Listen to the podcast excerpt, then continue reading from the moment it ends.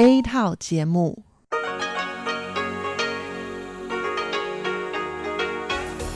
Đây là Đài Phát thanh Quốc tế Đài Loan rờ tê i.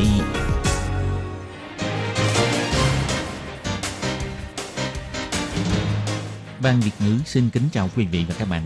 Đây là chương trình Việt ngữ Đài Phát thanh rờ tê i được truyền đi từ Đài Loan.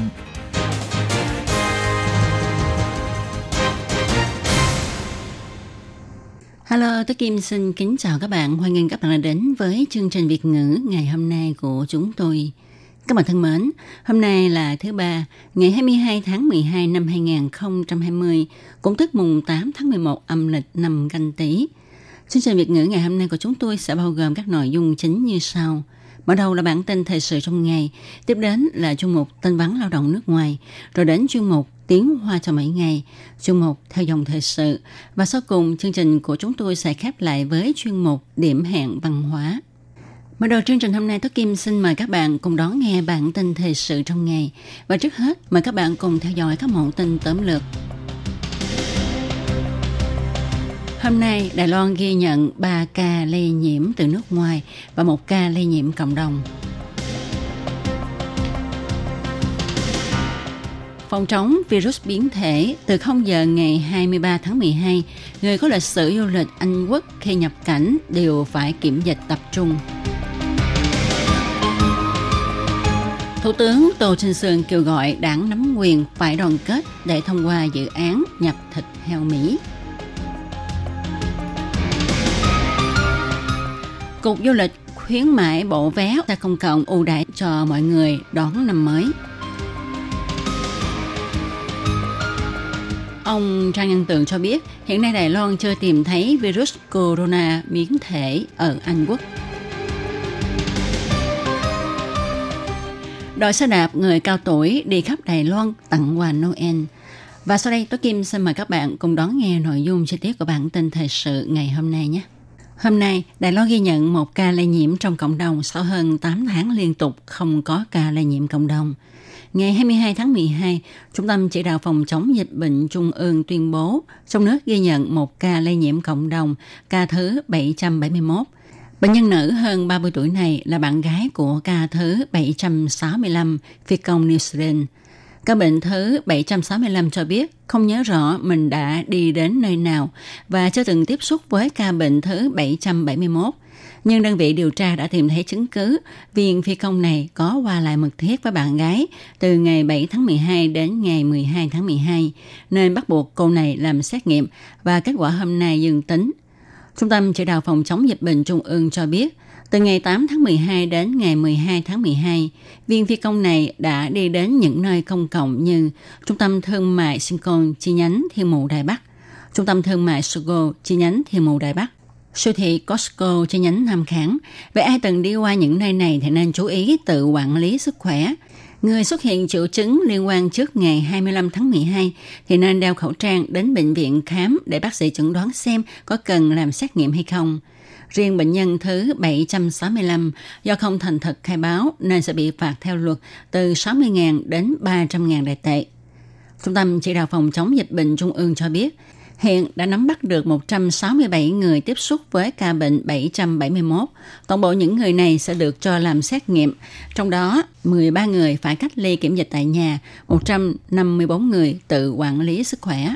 Trung tâm Chỉ đạo Phòng chống dịch bệnh Trung ương còn cho biết, hôm nay Đài Loan tăng thêm ba ca ghi nhận nhiễm covid mười chín từ nước ngoài, và các ca bệnh này đều đến từ Philippines.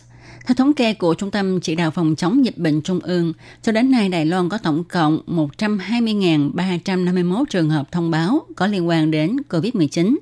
Trong đó có một trăm mười tám nghìn hai trăm bốn mươi tám trường hợp đã được loại trừ khả năng lây nhiễm, bảy trăm bảy mươi ca ghi nhận nhiễm bệnh, trong đó bao gồm sáu trăm bảy mươi lăm ca lây nhiễm từ nước ngoài, năm mươi sáu ca lây nhiễm cộng đồng, ba mươi sáu ca lây nhiễm trên tàu hải quân và một ca không xác định được nguồn lây nhiễm. Ngoài ra có một ca bị loại trừ khỏi danh sách nhiễm bệnh vì có sự nhầm lẫn. Trong số ca ghi nhận nhiễm bệnh có bảy ca tử vong, sáu trăm ba mươi hai ca đã hoàn thành cách ly, một trăm ba mươi mốt ca hiện đang nằm viện cách ly điều trị bệnh. Vừa qua, theo thông tin truyền thông quốc tế cho biết, Anh Quốc xuất hiện biến thể của cô vít mười chín có sức lây lan mạnh hơn trước.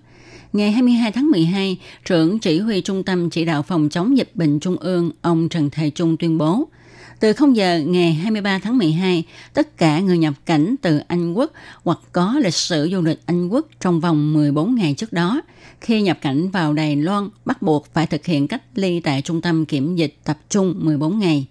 Ngày hai mươi hai tháng mười hai, Trung tâm Chỉ đạo Phòng chống dịch bệnh Trung ương biểu thị, thời gian gần đây, dịch bệnh cô vít mười chín đang trở nên nghiêm trọng tại Anh Quốc, đặc biệt kể từ khi biến thể virus đầu tiên được phát hiện vào tháng chín vừa qua. Và từ tháng mười một, số ca nhiễm biến thể mới đã tăng lên nhanh chóng. Tính đến ngày mười ba tháng mười hai, đã có tổng cộng một nghìn một trăm lẻ tám trường hợp. Theo chính phủ Anh cho biết, sức lan truyền có thể tăng bảy mươi phần trăm so với chủng virus ban đầu. Hiện hơn bốn mươi quốc gia ở châu Âu, Hồng Kông, Canada và các quốc gia khác đã áp đặt các lệnh quản chế biên giới hoặc cấm nhập cảnh đối với Anh Quốc.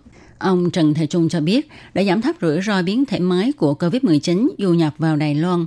Từ ngày hai mươi ba tháng mười hai, số lượng chuyến bay qua lại giữa Đài Bắc và London sẽ giảm còn một nửa. Cục Hàng không Dân dụng sẽ có trách nhiệm điều động hai hãng China Airlines và Eva Airlines luân phiên bay theo tuần.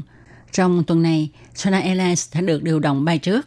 Theo đó, bắt đầu từ không giờ ngày hai mươi ba tháng mười hai, người nhập cảnh từ Anh hoặc có lịch sử du lịch Anh Quốc trong vòng mười bốn ngày trước đó sẽ phải cách ly mười bốn ngày tại Trung tâm Kiểm dịch tập trung. Sau khi mãn hạn cách ly phải tái xét nghiệm, nhân viên phi hành đoàn trên các chuyến bay qua lại giữa hai nước dù được trang bị quần áo bảo hộ nhưng vẫn được liệt kê vào danh sách cách ly tại nhà mười bốn ngày.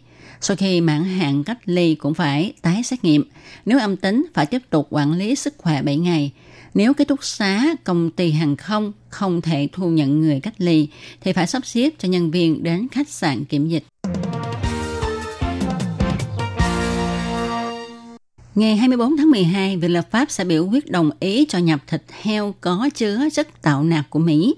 Ngày hai mươi hai tháng mười hai, Thủ tướng Tô Trinh Sương một lần nữa nhấn mạnh khi ông báo cáo tại Viện lập pháp rằng ông hy vọng các ủy viên lập pháp của đảng nắm quyền nên đoàn kết một lòng bỏ phiếu biểu quyết đồng thuận cho việc nhập thịt heo có chứa chất tạo nạc của Mỹ, tin rằng xã hội sẽ tiếp nhận quyết định vì dân này của Đảng Dân Tiến. Thủ tướng Tô Trinh Sương nói, mỗi một dự án luật đều gặp phải những ý kiến bất đồng trước khi biểu quyết thông qua, nhưng ủy viên Đảng Dân Tiến nên đồng lòng như một, đoàn kết để cho dự luật này được thuận lợi thông qua. Khi chúng ta thực hiện dự luật này thì xã hội sẽ thấy rằng quyết định của chúng ta là đúng. Việc chính phủ Đài Loan cho nhập thịt heo Mỹ gây xôn xao trong xã hội Đài Loan. Hiệp hội Mỹ tại Đài Loan cho biết thực phẩm của Mỹ đều đạt tiêu chuẩn an toàn. Nước Mỹ tự hào về thực phẩm của mình. Thủ tướng Tô Trinh Sương cũng nhắc lại lập trường của chính phủ, nhấn mạnh chính phủ sẽ kiểm tra nghiêm ngặt an toàn thực phẩm về thịt heo nhập của Mỹ, sẽ ghi rõ nguồn gốc, không dùng thịt heo Mỹ cho bữa ăn trưa trong trường học. Mọi người hãy yên tâm. Chỉ còn mấy ngày nữa là chúng ta giả từ năm cũ bước sang năm mới hai nghìn không trăm hai mươi mốt. Các nơi trên toàn Đài Loan đang xôn xao chuẩn bị hoạt động đón chào ánh nắng đầu tiên của năm mới. Cục Du lịch Đài Loan cũng đặc biệt giới thiệu bảy khu phong cảnh quốc gia có tổ chức hoạt động từ giả năm cũ, đón chào năm mới và đón chào ánh nắng đầu tiên của năm mới. Ngoài ra, Cục Du lịch còn kết hợp với các công ty vận tải hành khách công cộng, thúc đẩy chương trình bộ vé ưu đãi. Hy vọng mọi người sẽ không bị kẹt xe và đỡ tốn thời gian tìm chỗ đậu xe, vui vẻ đón chào năm mới. Ánh nắng mặt trời cuối cùng của năm hai nghìn không trăm hai mươi trên đảo Đài Loan sẽ tắt vào lúc mười bảy giờ mười lăm phút ngày ba mươi mốt tháng mười hai năm hai nghìn không trăm hai mươi tại Phú Quý Giác ở thành phố Tân Bắc, cho đến mười bảy giờ hai mươi lăm phút tại An Bình, Đài Nam, Tân Kỳ, Cao Hùng và Quang Sơn, Bình Đông. Và ánh nắng đầu tiên của năm hai nghìn không trăm hai mươi mốt sẽ xuất hiện vào lúc sáu giờ ba mươi ba phút sáng ngày một tháng một năm hai nghìn không trăm hai mươi mốt ở Lan Dự, Đài Đông và tại Mũi Nga Loan, Bình Đông lúc sáu giờ ba mươi lăm phút. Vào thời điểm trên, các hoạt động chào đón năm mới sẽ được diễn ra sôi nổi trên khắp Đài Loan. Dân chúng sẽ đua nhau đến các nơi để chào đón năm mới. Cục Du lịch Đài Loan nhấn mạnh, hoạt động chào đón năm mới sẽ rất hấp dẫn bất kể là chúng ta đón chào năm mới ở thành phố, trên núi cao, ngay bờ biển hay ở bên hồ, vì sẽ có biểu diễn ca nhạc, bắn pháo hoa, nhất là khi chúng ta đến tham dự hoạt động tại Tam Tiên Đài, San Xien Thải, thì chúng ta sẽ được đón ánh nắng đầu tiên của năm mới trên đảo Đài Loan. Để mọi người không bị kẹt xe, Cục Du lịch giới thiệu mọi người sử dụng bộ vé ưu đãi của các công ty vận tải hành khách công cộng được khuyến mãi trong dịp này. Chẳng hạn như khi đến những Nguyệt Đàm, bạn có thể mua bộ vé bao gồm vé xe đưa đón hành khách, vé tàu du ngoạn trên hồ và vé đi cáp treo, rất tiện lợi, lại rẻ. Nước Anh phát hiện một biến thể mới của virus corona gây lây nhiễm mạnh hơn. Chiều ngày hai mươi mốt tháng mười hai, ông Trang Nhân Tường, phát ngôn viên Trung tâm Chỉ đạo Phòng chống dịch bệnh Trung ương cho biết, hiện tại Đài Loan chưa thấy xuất hiện virus biến thể mới này. Còn trường hợp cặp vợ chồng người Đài Loan ở Anh Quốc có phải nhiễm bệnh do virus biến thể này hay không thì cho đến bây giờ vẫn không xác định được. Ông Trang Nhân Tường nói, cặp vợ chồng này tự thuật là họ hầu như không có tiếp xúc với người ngoài, nhưng vẫn bị nhiễm bệnh. Điều này cho thấy họ vẫn có tiếp xúc với người khác, nhưng không biết nguyên nhân tại sao bị nhiễm bệnh. Hiện toàn cầu vẫn chưa nắm bắt được hoàn toàn về virus corona biến thể ở nước Anh là như thế nào. Chính phủ Anh thông báo, virus biến thể mới có khả năng lây lan cao hơn đến bảy mươi phần trăm so với các biến thể trước. Do đó, Trung tâm Chỉ đạo Phòng chống dịch bệnh Trung ương sẽ tiếp tục theo dõi sát tình hình. Ngoài ra, Trung tâm Chỉ đạo Phòng chống dịch bệnh Trung ương cho rằng tình hình dịch bệnh tại nước Anh lại trở nên nghiêm trọng, có thể là do chính phủ không thực hiện biện pháp phòng chống dịch thích đáng, hoặc dân chúng lơ là trong việc phòng chống dịch bệnh, nên đã khiến cho virus này lan rộng nhanh chóng. Ông Trang Nhân Tường nhấn mạnh, từ ngày một tháng mười hai, Đài Loan thực thi chuyên án phòng chống dịch bệnh mùa thu đông. Người nhập cảnh Đài Loan phải nộp báo cáo xét nghiệm pê xê rờ covid mười chín có kết quả âm tính, có hiệu lực ba ngày trước khi đi máy bay. Đồng thời tiến hành kiểm dịch tại nhà mười bốn ngày. Nếu có triệu chứng bệnh trong thời gian kiểm dịch thì phải lập tức làm xét nghiệm ngay. Ngoài ra, khi gia nhập vào cộng đồng thì phải đeo khẩu trang tại tám địa điểm quy định, và các biện pháp trên đã có tác dụng ngăn chặn virus lây lan tại Đài Loan. Các ông cụ bà cụ hơn tám mươi tuổi này đang nhảy múa theo điệu nhạc để khởi động cho người nóng lên một cách nhanh nhẹn. Các cụ mặc bộ đồ đỏ của ông già Noel chạy xe đạp đến các trường tiểu học để tặng quà cho học sinh. Mặc dù gió lạnh thấu xương, các cụ vẫn đạp xe từ tòa thị trấn huyện Hoa Liên đến trường tiểu học Đông Hoa. Trong đó có cụ Khang Mạnh Lân, năm nay chín mươi tám tuổi. Cụ Khang Mạnh Lân nói, tôi tôi đã có tuổi nhưng tôi còn khỏe lắm. Tôi muốn làm gương để cho người cao tuổi đi ra ngoài tham gia hoạt động. Tuy thể lực kém nhưng thân thể cụ Khang Mạnh Lân vẫn còn dẻo dai. Có nhạc là cụ cứ nhún nhảy rất tự nhiên.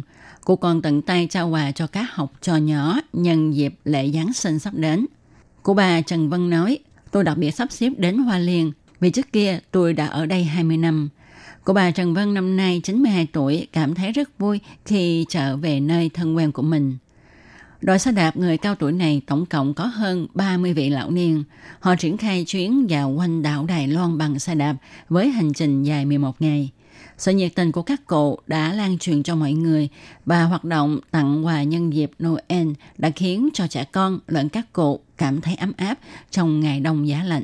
Các bạn thân mến, các bạn vừa đón nghe bản tin thời sự ngày hôm nay do Tố Kim thực hiện. Tố Kim xin chân thành cảm ơn sự chú ý theo dõi của các bạn. Thân chào tạm biệt các bạn. Bye bye. Các bạn thân mến, Đài rờ tê i đang tiến hành cuộc thăm dò ý kiến thính giả năm hai không hai không. Các bạn có thể điền phiếu thăm dò trên trang web của Đài rờ tê i hoặc là cầm bút và giấy, viết ngay đáp án và gửi đến cho Ban Việt ngữ là sẽ có cơ hội nhận được quà tặng. Câu thứ nhất, bạn thường nghe chương trình rờ tê i bằng cách nào? A. Trang web, B. Radio, C. Ứng dụng app, D. Khác. Xin chú thích. Câu thứ hai, bạn thích nhất là chương trình nào của Ban Việt ngữ Đài rờ tê i? Nhiều nhất có thể viết ba đáp án. Câu thứ ba, bạn sẽ cho bao nhiêu sao cho chương trình của Ban Việt ngữ Đài rờ tê i? Từ một tới năm sao. Câu thứ tư, kiến nghị của bạn đối với chương trình Ban Việt ngữ Đài rờ tê i. Sau khi viết xong, xin các bạn vui lòng gửi đáp án đến hộp thư Đài rờ tê i pê ô Box một hai ba gạch ngang một chín chín Taipei một một một chín chín Taiwan.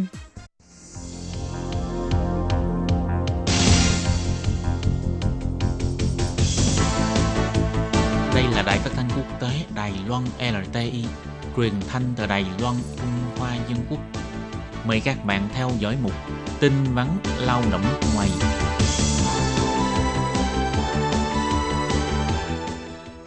Khi Nhi và Thúy Anh xin chào các bạn. Các bạn thân mến, các bạn đang đón nghe chuyên mục tin vắn lao động. Trong phần tin vắn lao động của ngày hôm nay, Thúy Anh và Khiết Nhi xin mang đến cho các bạn hai thông tin như sau.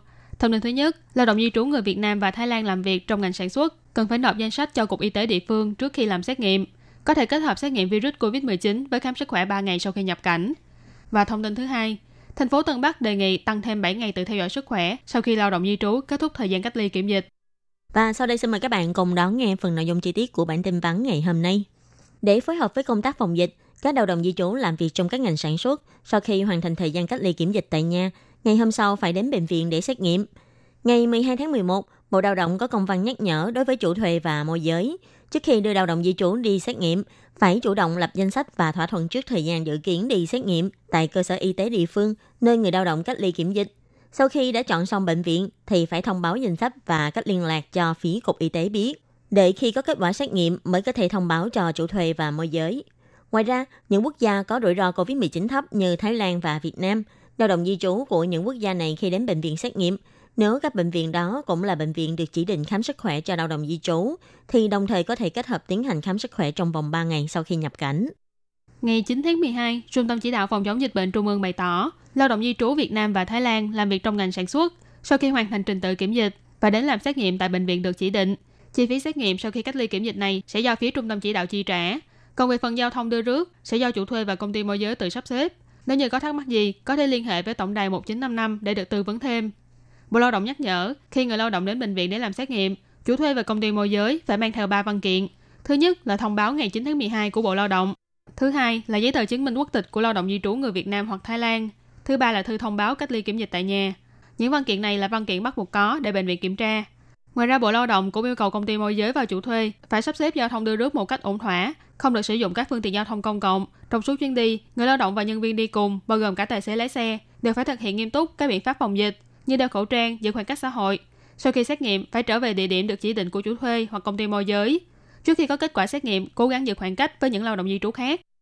Bộ Lao động bày tỏ, sau khi xét nghiệm trở về, trong quá trình chờ đợi kết quả của Cục Y tế, nếu người lao động không có triệu chứng, thì vẫn có thể sinh hoạt hoặc làm việc bình thường. Tuy nhiên, vẫn yêu cầu là người lao động phải thực hiện các biện pháp phòng hộ như đeo khẩu trang, thường xuyên rửa tay, không dùng tay chạm vào mắt, mũi, miệng, vân vân, không được đi ra ngoài, cũng như không đón các phương tiện giao thông công cộng, tránh tụ tập đám đông khi không cần thiết, giữ khoảng cách xã hội, như không ăn ở nơi công cộng hoặc trong nhà hàng, không ăn chung với người khác. Kiến nghị chủ thuê và công ty môi giới đặt suất ăn cho người lao động, để trở về chỗ ở chỉ định rồi mới ăn, đồng thời chú ý các thói quen vệ sinh như là rửa tay trước khi ăn. Cục Y tế sẽ thông báo kết quả xét nghiệm cho chủ thuê và công ty môi giới theo như thông tin liên lạc đã điền trong hồ sơ. Và sau đây là thông tin thứ hai.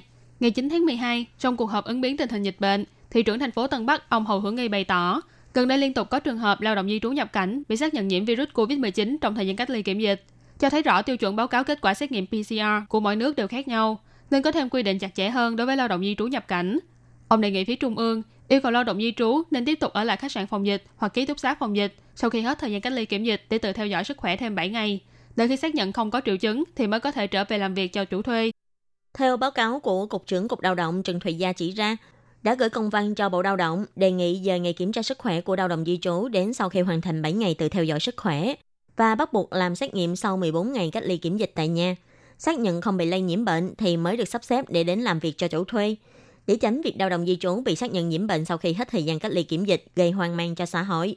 Ngoài ra thì Cục Lao động thành phố Tân Bắc cũng đã đến nhà xưởng của các chủ thuê có tuyển dụng lao động di trú làm việc trong ngành sản xuất để tuyên truyền hướng dẫn, nhắc nhở chủ thuê và công ty môi giới nên để lao động di trú tự theo dõi sức khỏe thêm bảy ngày sau khi hoàn thành trình tự cách ly kiểm dịch, thực hiện rửa tay thường xuyên, đeo khẩu trang, đo thân nhiệt vào buổi sáng và tối, quản lý phân khu ký túc xá, phân chia thời gian ăn uống và tắm giặt của người lao động để tránh tiếp xúc xã hội, giảm rủi ro lây nhiễm tập thể.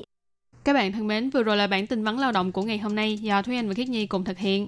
Cảm ơn sự chú ý lắng nghe của quý vị và các bạn. Thân ái chào tạm biệt và hẹn gặp lại. Bye bye. Bye bye.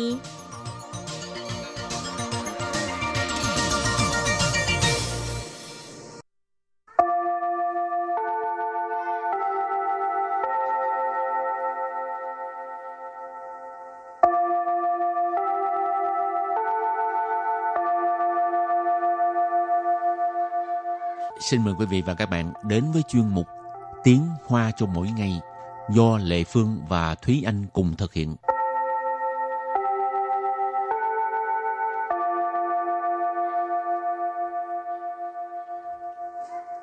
Thúy Anh và Lệ Phương xin kính chào quý vị và các bạn. Chào mừng các bạn cùng đến với chuyên mục Tiếng Hoa cho mỗi ngày ngày hôm nay. Bài học trước là mình học về Rẫn bất khả mạo xiang. Rẫn bất khả mạo xiang. Rẫn bất khả mạo xiang tức ừ. là cái gì? Tức là chúng ta không thể nhìn vẻ bề ngoài để mà đánh giá một con người. Ừ, tiếng Việt có câu gì đó. Ừ, tức là đừng trông mặt và bắt hình dong đó. Ừ, cũng là cái cái nghĩa như vậy đó. Ừ. Tức là rẫn bất khả mạo xiang, và hôm nay mình cũng sẽ tiếp tục với đề tài này. Và ừ. trước tiên thì mình làm quen với từ vựng nhé. Từ đầu tiên là cái từ này nó hơi khó ha. Cụm từ Bin bin yếu lý. Bin bin yếu lý. Bin bin yếu lý. Bin bin yếu lý. Cụm từ này dùng để chỉ là những người có lễ độ, lễ phép. Từ kế tiếp. Gia bạo. Gia bạo. Gia bạo. Gia bạo. Bạo hành gia đình. Từ thứ ba. Tràng phụ. Tràng phụ. Tràng phụ. Tràng phu nghĩa là người chồng.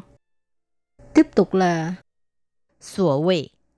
Sổ vệ. Sổ vệ. Sổ vệ có nghĩa là người ta thường nói ha, hay là cái gọi là. Rồi từ kế tiếp đó là từ lý khai. Lý khai. Lý khai. Lý khai nghĩa là rời khỏi. Và từ cuối cùng phu chi.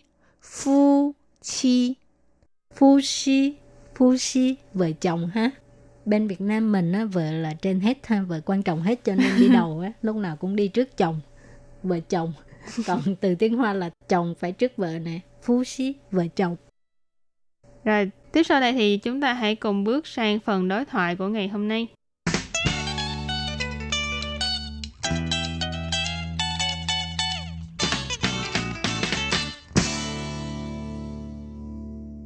Xiao Mei的老公平时待人彬彬有礼，没想到是个家暴的丈夫。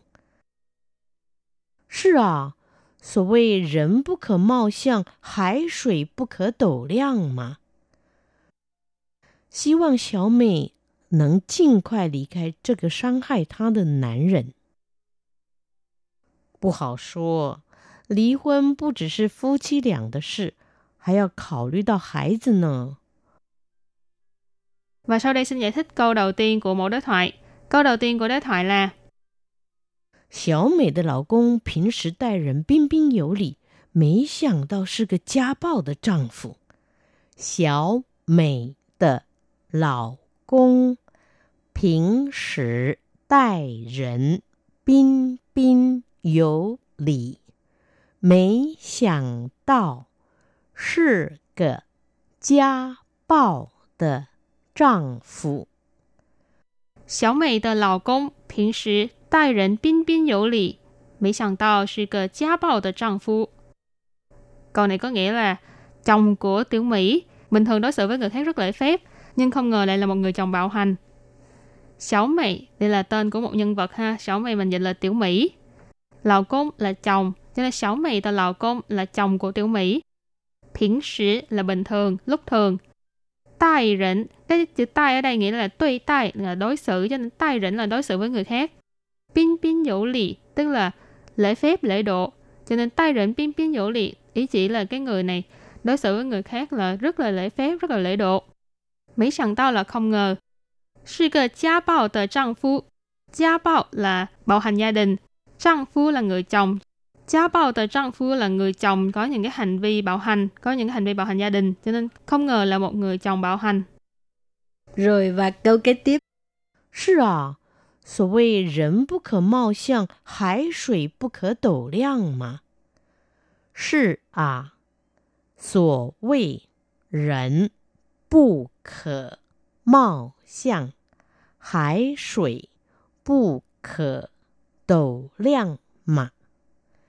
是啊，所谓人不可貌相，海水不可斗量嘛。 Câu này có nghĩa là đúng vậy. Người ta thường nói đừng đánh giá một người qua vẻ bề ngoài. Nước biển là không thể đong đếm được. Cũng ý nói là đừng có có nhìn bề ngoài mà đánh giá đó ha. Sư à cũng giống như tuê à là đúng vậy. Sở谓人不可貌相. Cái này mình học qua rồi.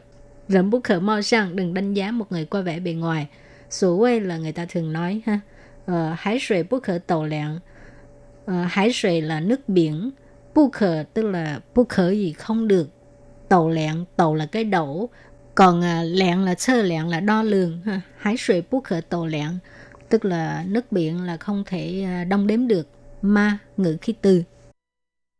Rồi câu kế tiếp đó là 希望小美能尽快离开这个伤害她的男人希望 Xiao Mei Nâng Jin Khoai Lý Khai Trơ Gơ Sang Hai Tha De Nan Ren. Xí vọng Xiao Mei Nâng Jin Khoai Lý Khai Trơ Gơ Sang Hai Tha De Nan Ren. Câu này có nghĩa là hy vọng là tiểu Mỹ có thể nhanh chóng rời khỏi người đàn ông làm tổn thương cô ấy. Xí vọng là hy vọng. Xấu Mỹ là tiểu Mỹ. Nẫn ở đây là nẫn cô là có thể. Xin khoai là nhanh chóng. Lý khai rời khỏi. Trơ cờ ở đây cờ là lượng từ dùng để chỉ cái người đàn ông nản rịnh, cho nên trơ cờ nản rịnh là người đàn ông này. Sang hại là làm tổn thương. Tha ở đây ý chỉ là tiểu Mỹ. Lý khai trơ cờ sang hại tha từ nản rịnh ý chỉ là rời khỏi người đàn ông để làm tổn thương cô ấy. 不好说，离婚不只是夫妻俩的事，还要考虑到孩子呢。不好说，离婚不只是夫妻俩的事，还要考虑到孩子呢。 不好说，离婚不只是夫妻俩的事。 Hãy yêu khảo ly tao hái sự nợ. Câu này có nghĩa là khó nói lắm. Ly dị không chỉ là việc của hai vợ chồng mà còn phải cân nhắc đến con cái nữa. Bố hậu xua có nghĩa là khó nói lắm. Lý hôn là ly dị ha. Bố chỉ sự không chỉ là. Phu si là vợ chồng. Phu si lẻng là hai vợ chồng.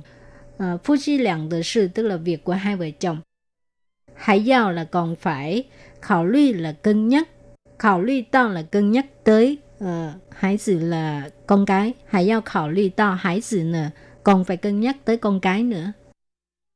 Ừ, có rất là nhiều trường hợp ha. Khi mà nói đến uh, bạo hành gia đình thì người tổn thương luôn là người bị uh, ức hiếp, người bị bạo hành. Nhưng mà khi mà người xung quanh á, khuyên họ là nên rời khỏi cái người bạo hành mình, thì lại có rất là nhiều nhân tố, rất là nhiều yếu tố khiến cho uh, người vợ hoặc là người chồng bị bạo hành không có dám để mà ly hôn hoặc là rời khỏi, tại vì sợ là con cái này hoặc là à, sự sụp đổ gia đình vân vân à, sẽ gây đến những cái hệ lụy sau này, đều là những cái yếu tố mà khiến họ là thà chấp nhận ở lại à, bị đánh đập hàng ngày. Thực ra người ngoài thì khuyên gì cũng được, nhưng mà người trong cuộc thì ừ.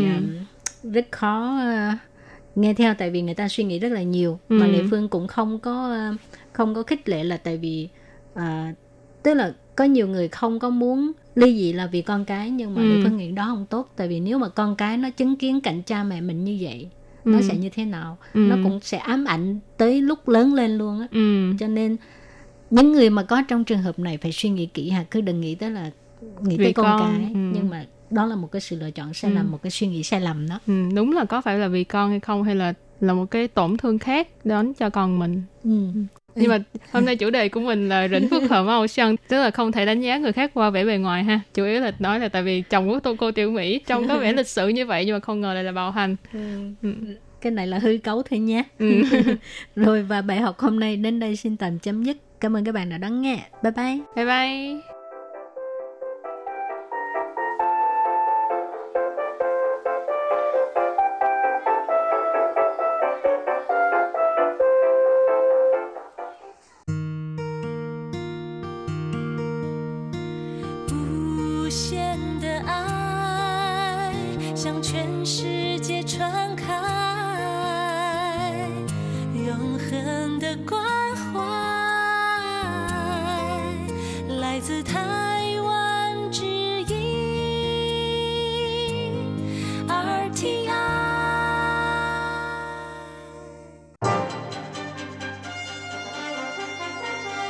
Quý vị đang đón nghe chương trình Việt ngữ Đài rờ tê i truyền thanh từ Đài Loan.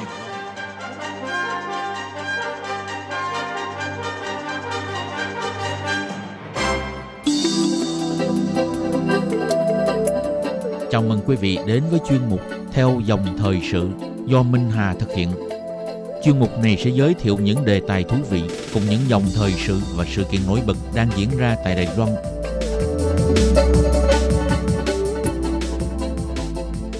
Minh Hà xin kính chào quý vị và các bạn. Các bạn thân mến, bắt đầu từ ngày mùng một tháng một năm hai nghìn không trăm hai mươi mốt, Đài Loan sẽ chính thức mở cửa cho thịt lợn Mỹ có chứa thành phần chất tạo nạc Ractopamine vào thị trường nội địa. Do người tiêu dùng Đài Loan lo ngại về an toàn thực phẩm nên chính phủ đưa ra quy định doanh nghiệp phải ghi nhãn thực phẩm rõ ràng hơn cho các sản phẩm thịt lợn tại các cửa hàng bán lẻ trực tuyến và trực tiếp để giúp người tiêu dùng xác định quốc gia xuất xứ của các sản phẩm từ thịt. Theo thông tin gần đây được biết, Tổng Liên đoàn Thương mại Trung Hoa Dân Quốc đang tích cực ứng dụng đặc tính của công nghệ chuỗi khối giúp người tiêu dùng có thể kiểm tra nguồn gốc của thịt lợn thông qua chuỗi cung ứng. Đảm bảo rằng thịt lợn được bán trong cửa hàng hay là tại nhà hàng là sản phẩm của nội địa hoặc nhập khẩu từ Mỹ, xây dựng niềm tin lớn cho người tiêu dùng. Các bạn thân mến, trong chương mục Theo dòng thời sự hôm nay, chúng ta hãy từ việc truy tìm nguồn gốc và thành phần chất tạo nạc trong thịt lợn để tìm hiểu công nghệ chuỗi khối là gì. Doanh nghiệp Đài Loan đã ứng dụng nền tảng của chuỗi khối vào trong lĩnh vực nào, mang lại những tiện ích thế nào trong đời sống của người dùng? Mời các bạn cùng đón nghe đề tài thú vị này nhé.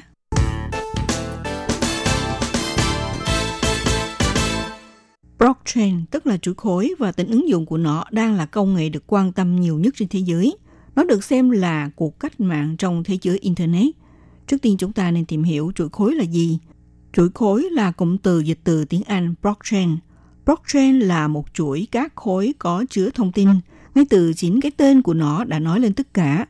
Block tức là khối và chain là chuỗi. Chuỗi khối được ví như một cuốn sổ kế toán chính, tức là cuốn sổ cái của một công ty, nơi mà mọi hoạt động liên quan đến tiền của công ty được giám sát rất là chặt chẽ. Trong trường hợp này, chuỗi khối là một cuốn sổ cái hoạt động trong lĩnh vực công nghệ và dữ liệu được lưu trữ là các dữ liệu số. Một khi đã nghĩ tới blockchain, công nghệ đứng sau xây dựng nên Bitcoin, thì bạn có bao giờ tự hỏi ai là người tạo ra blockchain? Cái tên được đa số mọi người nghĩ tới sẽ là Satoshi Nakamoto, cha đẻ của Bitcoin.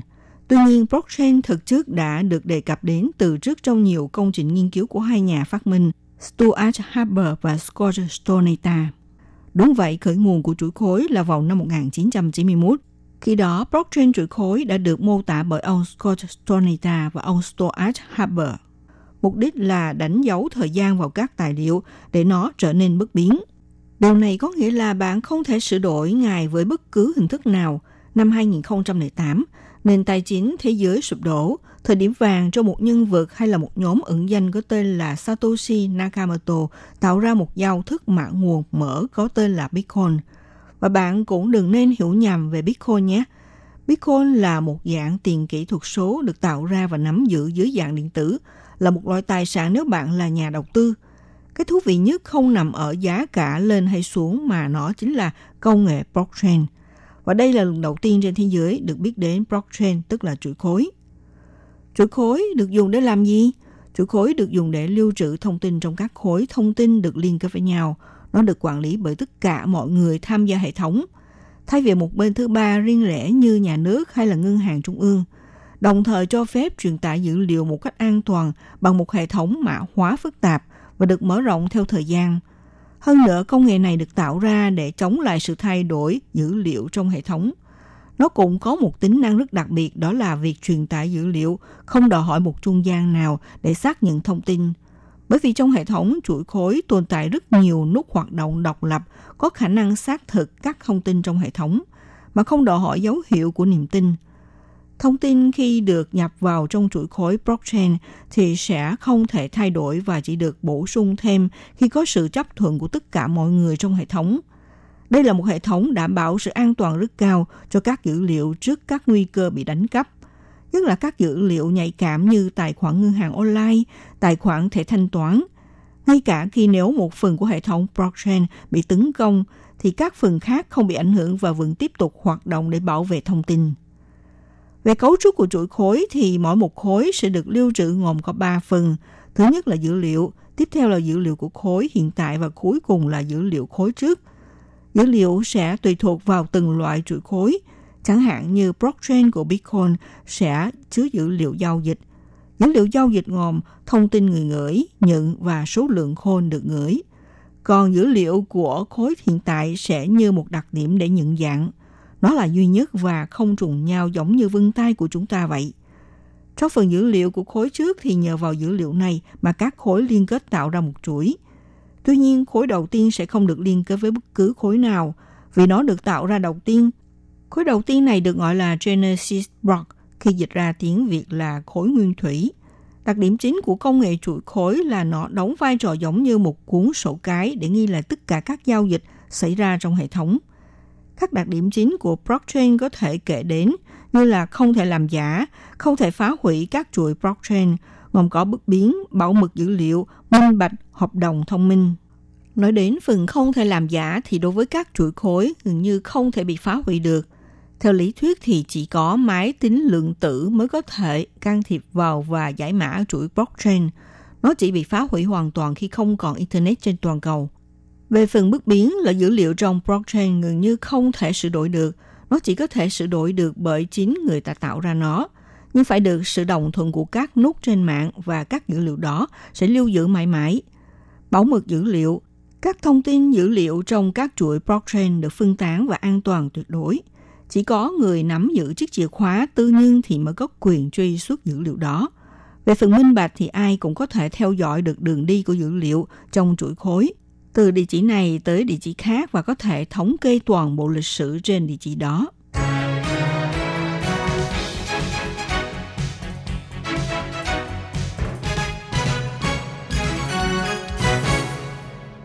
Sắp tới là từ ngày mùng một tháng một năm hai nghìn không trăm hai mươi mốt, Đài Loan sẽ chính thức mở cửa nhập khẩu thịt lợn Mỹ có chứa chất tạo nạc Ractopamine vào thị trường. Để đảm bảo cho người tiêu dùng trong nước yên tâm sử dụng sản phẩm thịt lợn sản xuất tại nội địa, hoàn toàn không chứa chất phụ gia Ractopamine khi đi ăn ngoài tiệm hoặc là mua nơi chợ búa hay là siêu thị.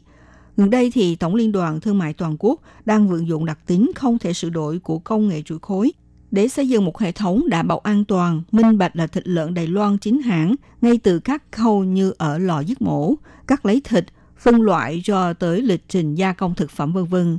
Chỉ cần người tiêu dùng áp dụng cách quét mã quy rờ code, cho dù là sản phẩm đã được gia công như thịt lợn viên hay là chả bông thịt heo, sẽ toàn bộ đều được nhận biết đây có phải thực sự là thịt lợn được chế biến tại Đài Loan hay không. Và hơn thế nữa, người tiêu dùng ứng dụng cách quét mã để truy tìm nguồn gốc xuất xứ của thịt lợn với số lượng càng nhiều thì sẽ nhận được tiền khuyến khích càng nhiều hơn nữa.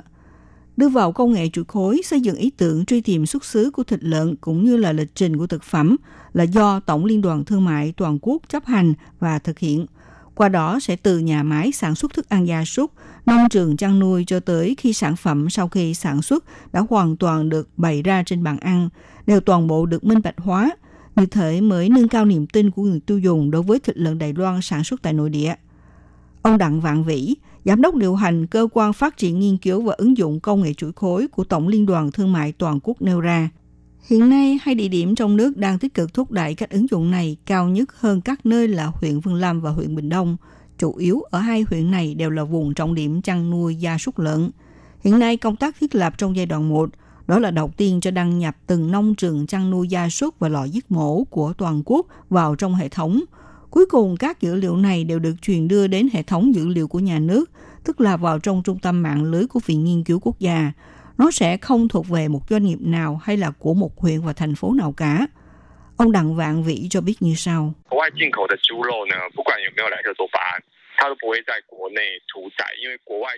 Đối với thịt lợn nhập khẩu từ nước ngoài, bất kể trong sản phẩm có chứa chất tạo nạc Ractopamine hay không, đều không phải là sản phẩm được giết mổ tại nội địa. Bởi vì thịt lợn nhập khẩu từ nước ngoài không phải nhập vào nguyên con, chắc chắn là thuộc về một bộ phận nào của sản phẩm. Vì vậy, chỉ cần tại các lò giết mổ trong nước vào giai đoạn một là có thể giúp cho người tiêu dùng hiểu rằng sản phẩm lợn này là được giết mổ trong nước, gần như đạt một trăm phần trăm là gia súc lợn của Đài Loan. Trước tình hình lò giết mổ và nông trường chăn nuôi ở mỗi một huyện và thành phố đã lần lượt đăng nhập tư liệu của họ vào trong hệ thống chuỗi khối, thì cũng giúp cho kho dữ liệu trở nên càng ngày càng được hoàn chỉnh, do đặc tính của chuỗi khối không thể sửa đổi và làm giả được. Vì vậy, cho dù là trong các bộ ngành của chính phủ, thậm chí là doanh nghiệp và người dân, cũng không thể là vận dụng bất kỳ phương pháp nào từ trong hệ thống để sửa đổi dữ liệu được. Thế nên, khi một con lợn được hoàn thành công đoạn giết mổ, cho dù được gia công chế biến thành sản phẩm thịt lợn viên, giam bông hay là sườn heo, người tiêu dùng chỉ cần thông qua phương pháp quét mã vạch trên bao bì đóng gói là có thể xác định được mình đang ăn vào chế phẩm thịt lợn có phải là sản phẩm được sản xuất chính cống tại Đài Loan hay không. Nói cách khác, chuỗi khối sẽ là một nền tảng cho phép người tiêu dùng biết được hàng hóa thực phẩm mà họ mua đến từ đâu và phương pháp được sản xuất. Đồng thời, để khuyến khích người tiêu dùng kiểm soát chặt chẽ hơn về nguồn gốc của thịt lợn, hiện nay đơn vị hiệu quan cũng đang nghiên cứu và soạn ra phương án khuyến khích bằng tiền thưởng. Chỉ cần người tiêu dùng thông qua cách quét mã quy rờ code để xác nhận sản phẩm, thì có cơ hội nhận được tiền thưởng khuyến khích do Ủy ban Nông nghiệp hay Ủy ban Sản phẩm Gia súc Trung ương trao tặng cho người dân tự vận dụng, mà số tiền thưởng này sẽ trao bằng loại tiền tựa như tiền ảo nhưng không phải là tiền ảo Bitcoin. Thực tế, ngày nay người ta đã có nhiều ứng dụng chuỗi khối trong đời sống. Dưới đây là một vài ví dụ thiết thực về ứng dụng của công nghệ blockchain trong đời sống. Thứ nhất là ứng dụng trong ngành công nghiệp và dịch vụ. Như Google cũng được cho là đang làm việc trên một blockchain độc quyền để hỗ trợ doanh nghiệp.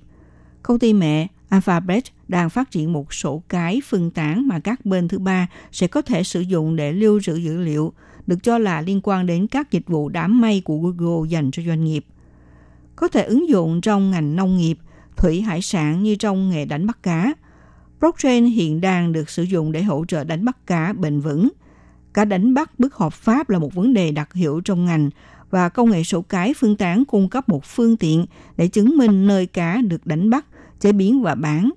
Nhờ chuỗi khối này cho phép các thanh tra xác định liệu cá có đến từ các khu vực khét tiếng vì vi phạm nhân quyền hay từ các quốc gia bị ảnh hưởng bởi các lệnh trừng phạt kinh tế. Trong nông nghiệp, bạn có biết thực phẩm, quần áo của bạn đến từ đâu? Quản lý chuỗi cung ứng là một lĩnh vực cực kỳ phức tạp và thường trải qua hàng chục bên trung gian từ sản xuất đến mua hàng. Vậy làm thế nào chúng ta có thể đảm bảo được chất lượng, tính minh bạch, sự tin cậy của các sản phẩm trên một hành trình dài từ nhà sản xuất đến tay người tiêu dùng? Câu trả lời là blockchain. Như trong công nghiệp thực phẩm, cũng vậy là ứng dụng blockchain có thể cải thiện tính minh bạch và hiệu quả trong việc tìm ra những loại thực phẩm có thể bị ô nhiễm và ở đâu trong suốt chuỗi cung ứng. Ngoài ra có thể ứng dụng trong y tế và hoạt động đời sống xã hội.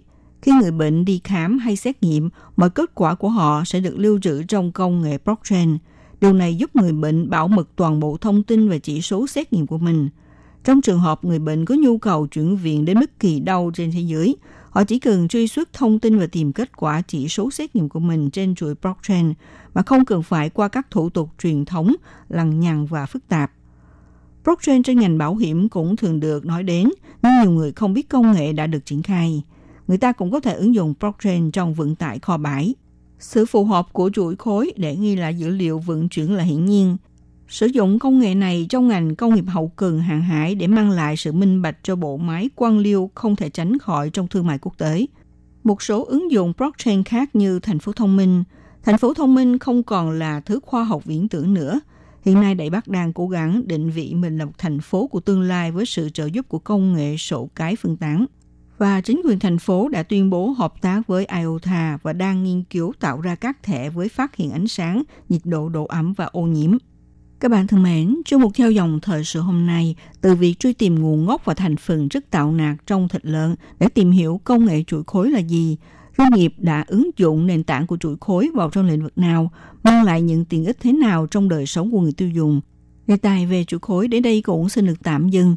Minh Hà xin kính chào tạm các bạn và hẹn gặp lại các bạn cũng trên làn sóng này vào buổi phát kỳ sau.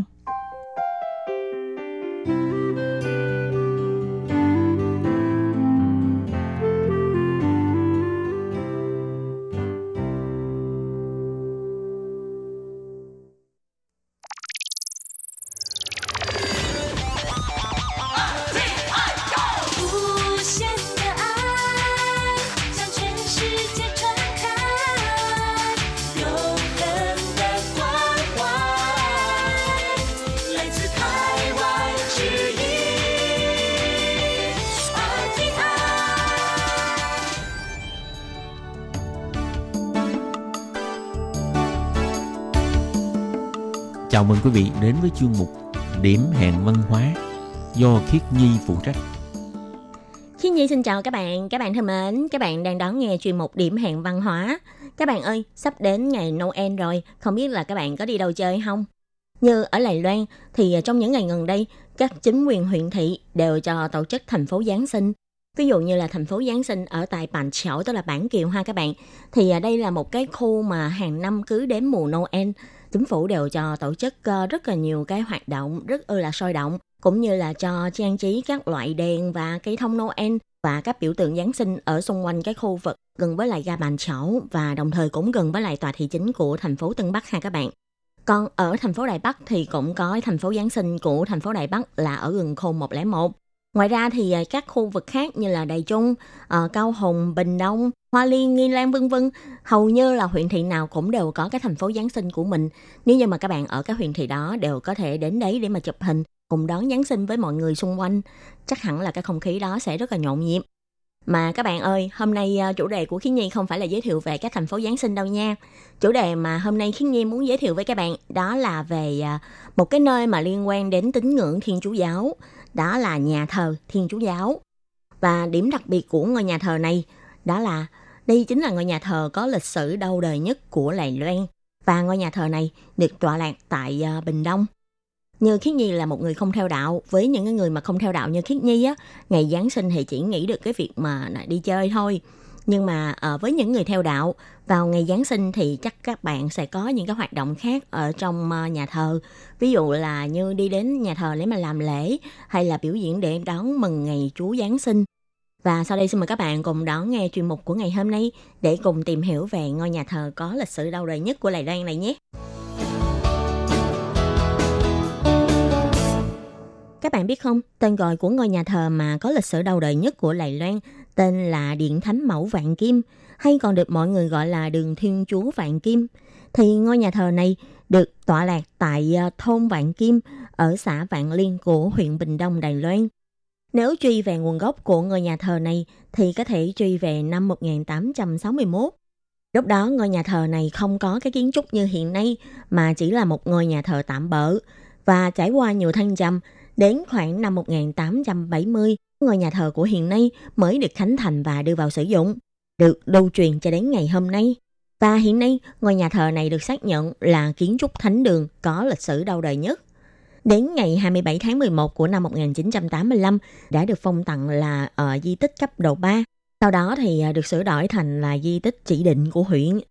Thì tòa thánh điện Thánh Mẫu Vạn Kim chính là tòa thánh điện đầu tiên của Đài Loan. Tòa thánh điện này được xây dựng theo lối kiến trúc chiết trung giữa phong cách phương Nam và phương Tây, vừa thể hiện ý nghĩa tôn giáo, lại vừa bộc lộ bản sắc kiến trúc của bản địa. Thì ngoài ứng dụng các kiến trúc Gothic cũng như là một phần các yếu tố cổ điển, tức là một trong những cái yếu tố đặc trưng trong kiến trúc của Tây Ban Nha ha các bạn, tòa thánh điện này còn phối hợp thêm các thủ pháp xây dựng bản địa, cũng như là sử dụng các nguyên vật liệu của địa phương.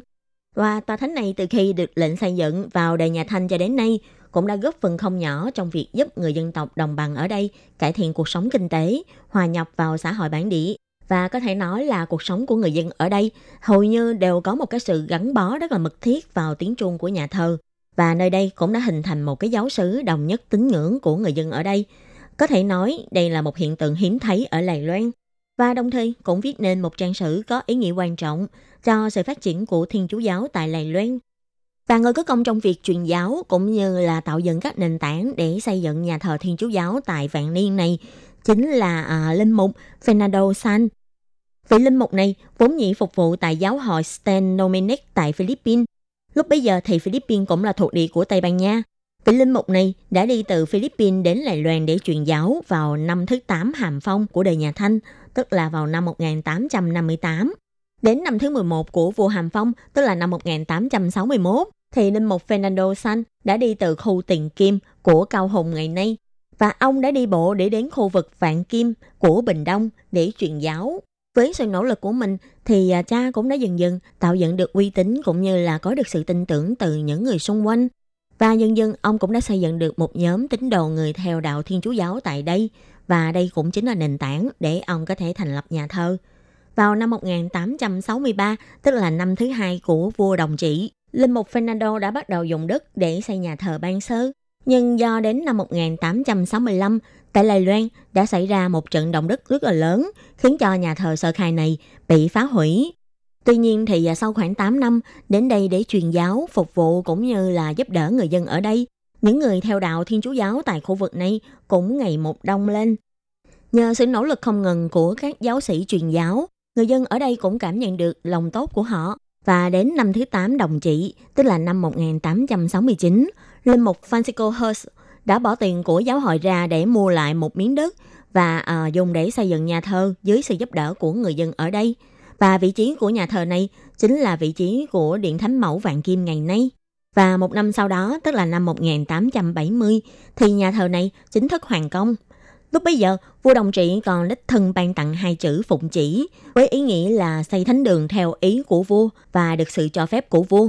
Hai chữ phụng chỉ được gắn ngay trên mặt trước của tòa nhà, và đồng thời thì vua cũng ban tặng thánh thạch cho thánh đường Thiên Chúa này, được quan chức nhà Thanh, tức là ông Thẩm Bảo Trinh, đích thân mang đến thánh đường Vạn Kim để mà ban tặng. Và thánh thạch này cũng được đặt ngay chính giữa mặt trước của tòa thánh đường. Và từ đó trở về sau, mỗi lần các quan binh của triều đình nhà Thanh đi ngang qua thánh đường, họ đều phải xuống ngựa để mà hành lễ. Thực ra vào thời kỳ nhà Thanh, khu vực Vạn Kim là một khu vực có ranh giới Hán Phiên không rõ. Hán ở đây là chỉ những người Hán ở khu vực đất liền đã di dân đến khu vực đảo Đài Loan. Còn Phiên ở đây là chỉ những người dân tộc thiểu số ở trên đảo, thì bây giờ mình hay gọi là dân tộc nguyên trú ha các bạn. Vào đời nhà Thanh thì triều đình nhà Thanh cũng phân biệt rất là rõ khu vực sinh sống giữa người Hán và khu vực sinh sống của những người dân tộc thiểu số bản địa ở trên đảo. Thì đây cũng như là một cách để tránh cho uh, có mâu thuẫn xảy ra giữa người Hán và người bản địa. Và triều đình sẽ cấm những người Hán đi vào trong núi cũng như là khu vực sinh sống của người Phiên, vì đại đa số là người dân tộc thiểu số thường hay sống ở trong núi. Nhưng ở khu vực Vạn Kim này lại là một cái nơi rất là đặc biệt, vì đây là một cái nơi mà có hòa rất là nhiều cái dân tộc khác nhau cùng sinh sống. Ví dụ như ở đây có những người dân tộc nguyên trú sống ở đồng bằng, và ở đây còn có những người di dân đến từ Phúc Kiến hay người khách gia đến đây để khai khẩn. Do đây là một cái khu vực biên thùy mà quyền lực của triều đình nhà Thanh khó mà có thể quản lý được, nên giữa các dân tộc hay là cộng đồng người khác nhau tại đây thường xuyên xảy ra mâu thuẫn và cạnh tranh để mà giành đất sinh sống. Và người dân ở đây cũng luôn phải đối mặt với lại cảnh là mất nhà mất đất, vật chất thiếu thốn và nghèo nàn. Nên có thể nói đây là một cái nơi mà triều đình thì không có quản lý được. Nhưng các bạn cũng biết là Bình Đông là ở phía miền đông của Đài Loan. Khác với lại khu vực miền Tây, ở phía miền đông thì giao thông sẽ đi lại khó khăn hơn. Như chúng ta cũng biết là làn sóng di dân từ đất liền để mà ra Đài Loan là bắt đầu từ những năm mà cuối đời nhà Minh. Và đến những cái năm mà cuối thế kỷ mười chín này, có thể nói là những cái vùng đất mà dễ sinh sống thì cũng đều đã có người đang sinh sống rồi. Và những người đến sau này, họ đành phải đi đến những cái nơi xa hơn để mà khai khẩn như người khách gia. Như chúng ta cũng đã từng nhắc qua rất là nhiều lần trong những cái chuyên mục lần trước, đó là người khách gia, do họ cũng đến Đài Loan trễ hơn người Mân Nam, cho nên những cái vùng đất khai khẩn ở đồng bằng hầu như là đều đã có người đang sinh sống rồi, và họ đành phải đi lên vùng núi hay là đi đến những cái nơi xa xôi hơn để mà khai khẩn, để mà tìm một cái miền đất sống cho mình. Thì như vừa nãy Khiến Nhi có nói, khu vực Vạn Kim này có thể nói là một cái nơi mà cũng hơi, như từ ngữ hiện đại của mình là cũng hơi lộn xộn. Đó là à, vừa có cả người dân tộc nguyên trú nè, và vừa có người Phúc Kiến nè, và có cả người khách gia. thì thường những cái dân tộc này họ sẽ có một cái thói quen văn hóa khác nhau, vì thế giữa họ cũng thường xuyên xảy ra mâu thuẫn. Và đồng thời đây cũng là một cái công cuộc mà sống còn, giành đất để mà sống, ai giành được thì sẽ thuộc về người đó. Cho nên có thể nói là sống ở đây thì cuộc sống của người dân thì cũng rất là nghèo, và đồng thời cuộc sống của họ cũng không được đảm bảo, là có thể là đất của họ sẽ bị giành mất. Ngoài ra thì tại khu vực Bình Đông cũng thường xuyên xảy ra động đất và cộng thêm là hay có bão. Và từ những cái điều kiện này cộng lại, chúng ta cũng có thể thấy được là cuộc sống của người dân tại các khu vực vạn kim này thời bấy giờ là rất là khó khăn và rất là khổ. Cho nên cũng không có gì để mà lấy làm lạ ha, khi mà à, các linh mục của Thiên Chúa Giáo quyết định là chọn vạn kim để làm nơi mà họ đến truyền giáo, cũng như là đến để mà cứu rỗi cho những người dân ở đây. Và vào những ngày đầu khi đạo Thiên Chúa được truyền vào vạn kim, phía giáo hội đã ra sức để giúp người dân cải thiện cuộc sống. Giáo hội đã bỏ tiền ra mua rất là nhiều đất đai tại khu vực vạn kim, và sau đó cho những con chiên trong đạo thuê lại với giá rẻ. Đồng thời, giáo hội cũng lần lượt cho thành lập các tổ chức như là hội thánh mẫu, hội tương hỗ. Ngoài dạy học cho những đứa trẻ ở trong làng, còn hỗ trợ cho người dân ở đây tổ chức các sự kiện hội đám như là đám cưới hay ma chay. Từ đó không những là thu hút được rất là đông người đến đây để xin gia nhập vào đạo Thiên Chúa, mà cũng tiếp nạp rất là nhiều người ngoại lai đến tin Chúa. Và căn cứ theo những tài liệu xin rửa tội của giáo hội, vào năm thứ nhất đồng trị cho đến năm hai mươi sáu Quang Thụy, tức là ở năm một nghìn chín trăm chín mươi ha, tổng số là có một nghìn một trăm bốn mươi hai người dân ở khu Vạn Kim đã theo đạo Thiên Chúa, và trong đó có bảy trăm năm mươi ba người là người Vạn Kim và ba trăm tám mươi chín người đến từ các nơi khác. Vào những cái năm đầu khi đạo Thiên Chúa đến đây thì đã không ngừng bị những cái người theo tín ngưỡng khác và những người khách gia tấn công. Giữa tín đồ đạo Thiên Chúa và những người không theo đạo thường xuyên xảy ra xung đột và gây ra cản trở cho việc phát triển cũng như là truyền giáo đạo Thiên Chúa tại đây. Nhưng sau này, khi đã vào thời kỳ người Nhật cai trị tại Đài Loan, do chính quyền Nhật đã có những cái điều luật nghiêm khắc cấm người dân địa phương xảy ra xung đột, và chính sách này cũng đã thuận lợi giúp cho giáo hội tại Vạn Kim phát triển mở rộng. Ngoài phần lớn người dân bản địa ở Vạn Kim theo đạo Thiên Chúa, người dân ở các thôn lân cận như là Xích Sơn, Gia Tả cũng có không ít người theo đạo.